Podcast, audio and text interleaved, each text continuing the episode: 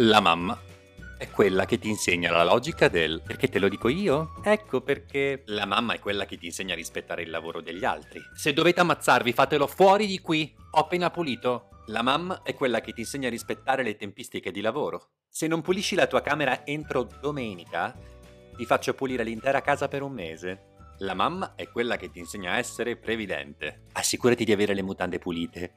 Non sia mai che tu faccia un incidente e ti devono visitare. La mamma è quella che ti insegna la tecnica dell'osmosi. Chiudi la bocca e mangia.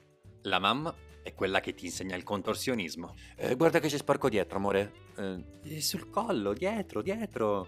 La mamma è quella che ti insegna la resistenza. Non ti alzerai finché non avrai finito tutto quello che hai nel piatto. La mamma è quella che ti insegna il ciclo della natura. Come ti ho fatto? Ti disfo, eh? La mamma è quella che ti insegna il comportamento da non tenere. Smettila di comportarti come tuo padre. Quando tua mamma ti chiede se può darti un consiglio, è in realtà una frase retorica. Lei te lo darà comunque. Quando tua mamma deve cucinare per otto, ne fa sempre abbastanza per sedici.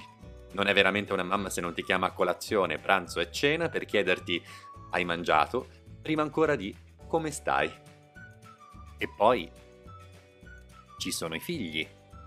A cinque anni eh, Mamma, eh, ti amo. A 10 anni. Mamma, ho bisogno di te. A 16 anni.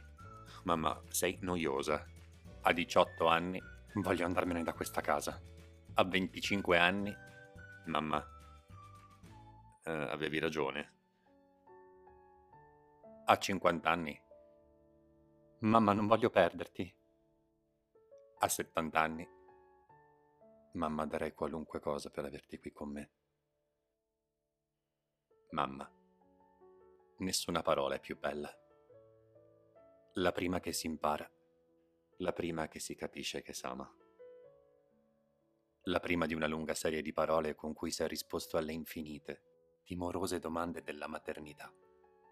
E anche se diventassimo vecchi, come chiameremmo la mamma più vecchia di noi? Mamma. Non c'è un altro nome. Mamma.